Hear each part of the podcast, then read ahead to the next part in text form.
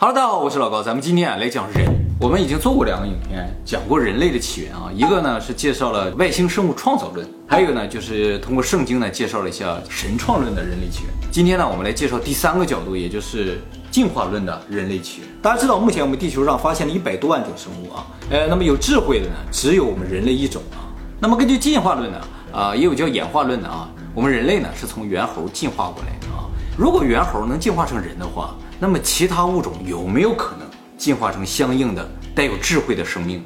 鸟进化成鸟人，牛进化成牛人，鱼进化成鱼人，有没有可能呢？今天我们来讨论一下这个问题啊。首先，我们来看一下这张图片，这张图片大家肯定都见过了啊。其实这张图片啊，是一九六五年出现在一本书里的。我们看到这个图片啊，能想到就是人类是这样进化过来的，是吧？但其实写这本书的人并不是要表达这个意思。他要表达的意思就是说，在地球上曾经出现过这些种类似于人的生物。真的吗？哎，最右边的是我们现代人。原著啊，总共画了十五种，这都是通过化石发现，就是曾经在地球上生活的类似于人的这种生物。倒数第二个和人有什么区别啊？就非常接近人了，但不是人。作者也特别强调了，这十五种类似于人的生命之间并没有什么关系，就是说从化石上看不出来。这十五种出现过的人类和我们现在这个人类有什么进化的关系？这个图上画的，除了最右边的人类之外，剩下全都灭绝了。究竟什么原因灭绝了？不知道。其实我们和他们是有共生的时段的，但是他们灭绝了，我们仍然活了下来。那么关于为什么只有我们能够存活下来这个事情啊，呃，有一种推论呢，就是因为我们聪明啊，我们会穿衣服啊，会制作工具，会生火呀。也就是说，看上去大家都差不多，其实我们是最聪明的那个。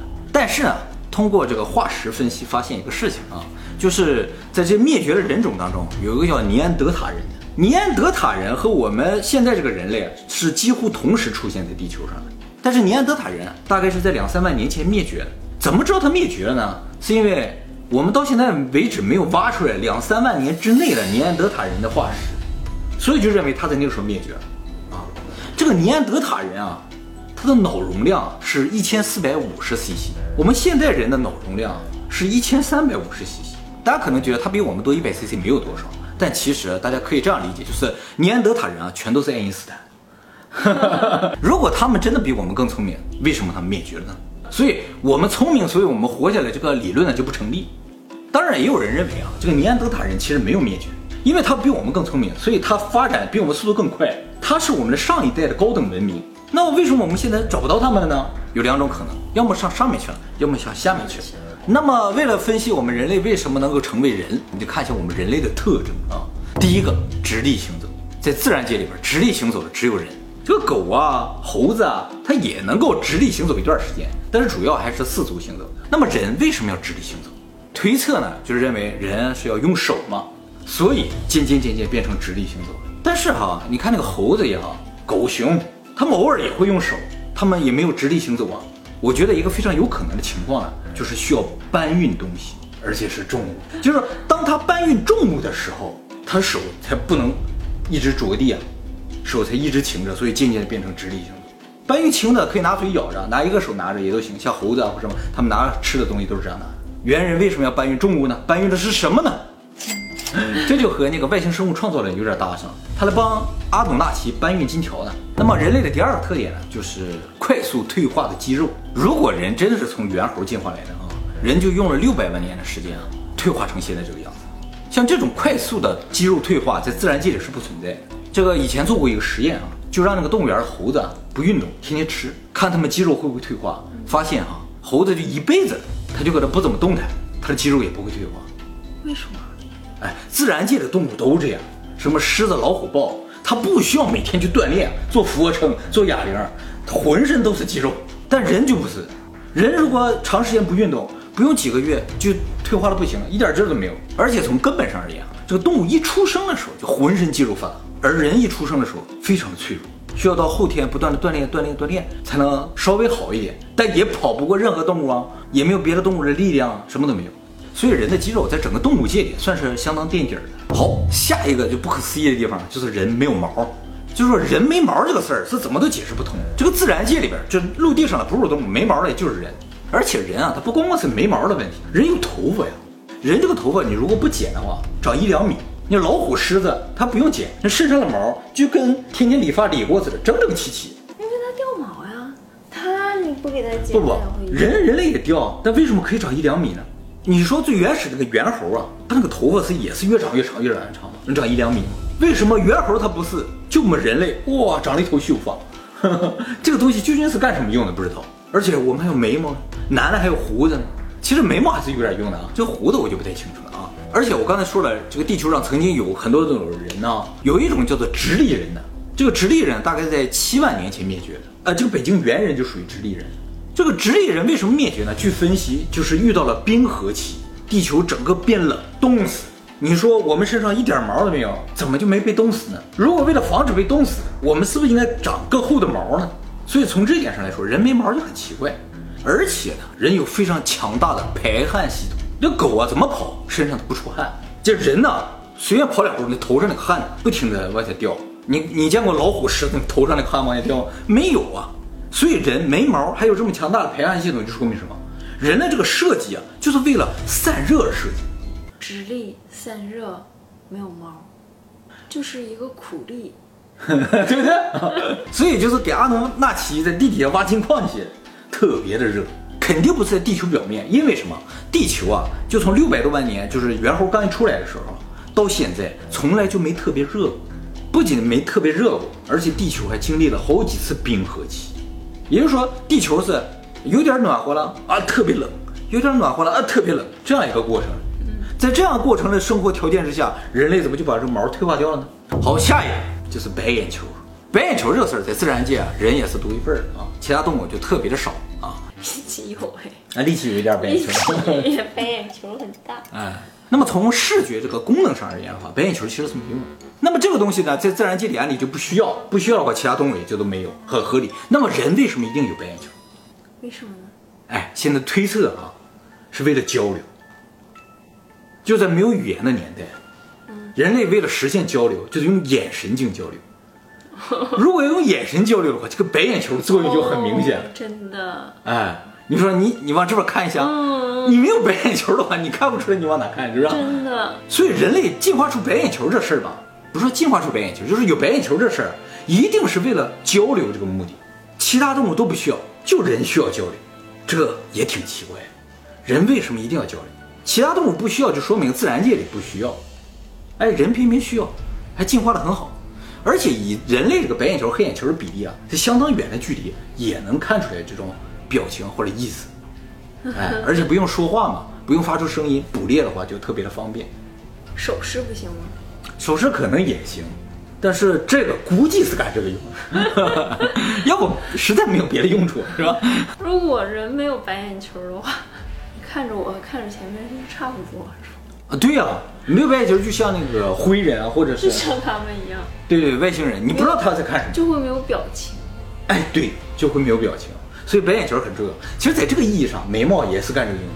有了这一道杠之后呢，这表达一些感情就特别方便了，是吧？啊，但是眉毛还可以帮我们这个挡住从头上滴下来的汗。笑呢，嘴呢，表情，动物没有表情是吧？对，人的表情也是为了交流来用的。哎动物为什么没有表情？因为它不需要交流。好，刚才说的都是人的硬件的部分，下面来说软件的部分。人和动物系统最大的一个区别呢，就是有语言，这个动物是没有的。哎，所谓的语言，并不是说单词，而是一句话的那种有文法的那种语言。人类通过语言呢，可以进行非常复杂的交流。动物呢也能嚎叫，但是它们就不能进行复杂的交流。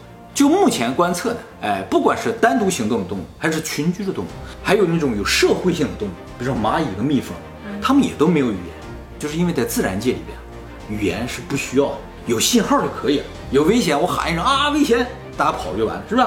没有必要说那么复杂。在自然界中，一种东西诞生的前提呢，就是这个东西的必要性，没有必要的东西是不会诞生。也就是说，语言从理论上在自然界里是不会诞生，但是偏偏在人类不仅诞生了，而且发扬光大。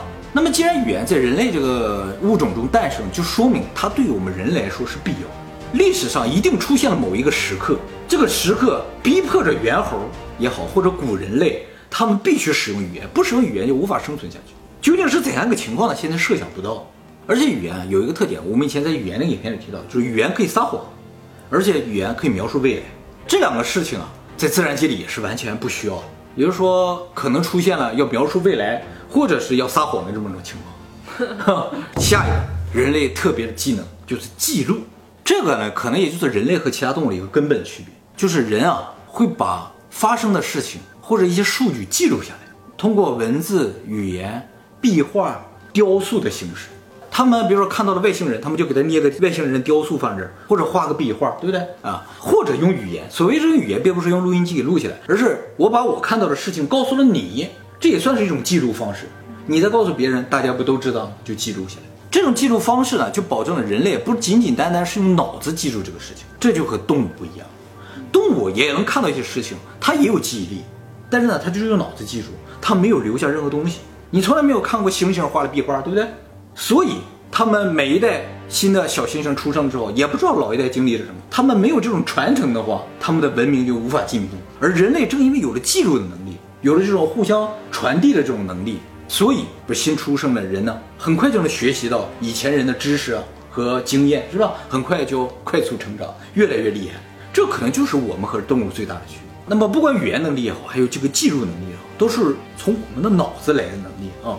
我们这个脑子究竟和动物的脑子有什么区别呢？到目前为止的研究，人的脑子其实和动物脑子没有太大区别。咱们确实比他们发达一点，但其实他们也挺发达，所以他们也很聪明，反应也很快。甚至我们的脑子可能在整个动物界里都不算是最牛的。像那种神经元的个数什么的话，和鲸鱼和海豚都没法比。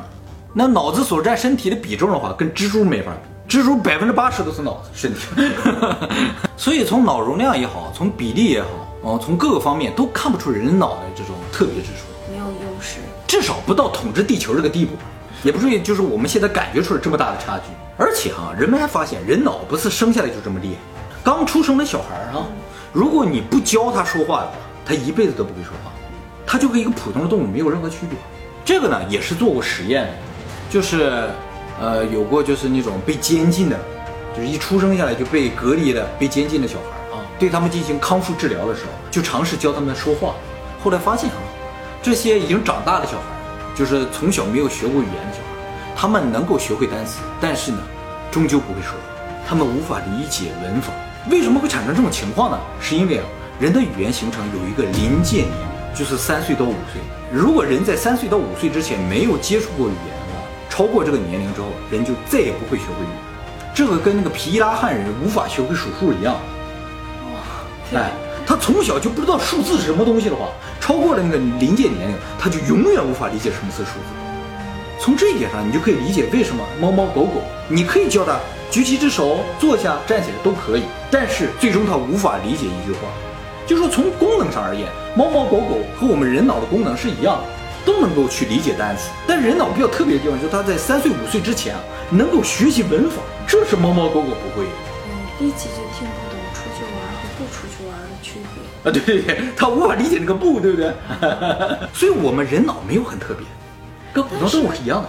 但是他自己学会了很多词，比如说他知道自己是力气，知道自己是小狗，知道遛狗也是出去玩，知道小孩也是他，孩也是他，毛孩也是他。也就是说，其实他脑子不笨，他不笨，我没有教给过他那些。对他通过我们平常对话，他也学习到很多单词，对不对？所以从这一点上来说，动物的脑子没有比人差太多，是吗？哎，只是人莫名其妙的在三岁到五岁之前能够开始学习文法，最后形成一套人类的语言这个东西，像一个系统一样装到人体里之后，人会了，三岁到五岁之后就可以一直使用，而且发现啊，不仅是语言，人类几乎所有的才能都是在三岁到五岁之前。形成是三岁之前还是五岁啊？个体差异，有的是在三岁之前，有的发育比较晚一点是五岁之前。那我就说五岁之前吧。嗯，五岁是临界点。五岁是临界点。哦，你在五岁之前培养了各种各样的才能之后，五岁一抬头，这一辈子就不愁。呃，所以人的才能并不是天生的，而是后天形成。而这个后天也不能太靠后，就在零到五岁之间。我们介绍那个爱本，爱本是医生家收养的。一出生就收养，人就可以成为一个非常优秀的医生，跟他的父母是谁没有关系，跟他从小接受的教育有很大的关系。所谓的天赋这种东西，就是在五岁之前。天赋对天赋，个叫才能可能不太好，叫天赋吧。才能还可以通过后天的努力不断的养成，是吧？哎，所以叫天才嘛。五岁抬头的意义就在这儿，你知道吗？所以总结一下啊，人呢从硬件上来看，从生理结构啊也好，从这个器官的强度也好，啊心脏的强度啊，胃口啊就消化的能力，或者是呼吸的能力，肺各个方面来说，在整个动物界里算是非常低的。人类这个肺啊，完全不如鸟，鸟的肺非常厉害，它可以在吸气的同时呼气。那要怎么做？人知道吸一下吐一下，吸一下吐一下，鸟是人的一倍以上的效率，繁殖能力也不行。你小狗一下下一窝，而且我们以前提到说，人类这个生产是非常困难的，这个也是非常不自然的。还有人呢，没有力量，没有速度，哎，反应速度也不是那么快。你像猫猫狗狗，他们去玩那个伸出来那个东西，速度老快了。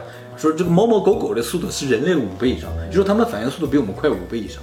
那鼻子的嗅觉、视觉、听觉各方面，咱在动物界都是比较弱的。而且呢，我们在一个比较冷的地球上，全身没毛，还特别散热，还特别怕紫外线。哎，明明需要阳光，我们还怕紫外线，这很奇怪。所以从生理上来说的话，人啊绝非一个高等生物。我们以前应该是生活在地下的，没有紫外线。嗯，我觉得有一种可能，人可能是生活在水里。水里的东西没有毛，哦，嗯，而且水里也不会接受那么多的紫外线，所以不太怕紫外线。深海、地心，对对对之类的。但是呢，偏偏在这个脆弱的肉体之下呢，埋藏了一个强大的核心，就什么感觉？就一个特别破的电脑上面装了一个特别牛的 CPU，哎，而且呢，这个电脑的系统也特别强，Windows 十，这些都是 Windows 九八，咱们是 Windows 十，啊，他们连九八都不到。啊啊！生气了，他们就是 DOS，我们就是 Windows 十了，能装各种软件啊，又会逻辑计算，又会想象，又会语言，又会记录的哦，内存空间也大。为什么在这么一个烂的电脑上装了一个这么强的系统呢？就感觉这个系统啊，就不是这个躯体产生。如果猿猴能成为人，那其他动物有没有可能成为人？就说大象，它也很聪明，它能不能成为人？哎，能不能产生智慧？海豚、老鼠。还有爬行类动物、鸟类，其实都挺聪明的。它们有没有可能成为人？单纯从生物学的角度来说的话，其实它们都有可能，因为它们的大脑也不比我们差太多，身体也很强壮，很适合这个地球。从任何角度来说的话，它们都有可能产生智慧。而且我们人类产生智慧啊，时间非常的短。你想，人类的文明是六千五百年前才出现的，连一万年都不到。这些任何一个物种在地球上都生活了几亿年、几十万年，咱们人类用了不到一万年就建立了文明呢。所以，如果他们有一天产生智慧的话，也是速度很快的。我估计，就很快就开始建城市了 啊，狗城什么的，猫城、大象城。如果人类这个智慧是自然产生的，而不是阿努纳奇给我们的，也不是神给我们的，那么这个自然条件为什么只落在了人身上，没有落在其他的动物身上呢？我觉得只能说明啊，这事儿肯定不是自然条件产生，就像是，呃，尼安德塔人灭绝这个事情就很不自然，就只有尼安德塔人灭绝了，而人类没有灭绝，就恐龙灭绝也是这样，其他动物没灭绝啊，就单单恐龙灭绝了。你说小行星撞地球，那大家灭绝都都灭绝，为什么？对，特别有针对性，所以就让人感觉这就是人为的，或者叫神为的。那么我们现在地球上没有出现第二个文明。第二个物种产生了文明，这就意味着两种可能。第一种可能就是让我们成为人类的这个条件，它就不是自然条件，只针对我们人类，所以这个地球上到现在没有产生第二个文明。哎，第二个可能性呢，就是以前地球上出现过高智慧文明，嗯，但是呢，由于各种原因，要么他们灭绝了，要么呢他们上去了，要么他们下去了。哎，不管这两种可能性的任何一种，都说明我们人类啊。不是最初的智慧的缔造者，嗯，而是智慧的一个中间产物。给我们智慧的，他肯定比我们智慧更早。如果有第二个智慧了，我们人类也不是第一个。所以说到底，人类他就不可能是进化的。我感觉这一期就是又推翻了一遍进化论。不，我没推翻进化论，人是在进化的，但是只是我想强调，智慧跟进化没关系，智慧不是进化的产物。智慧只跟五岁有关系。哎，对对对，大家还有机会，还有一次机会啊，一定要抓住。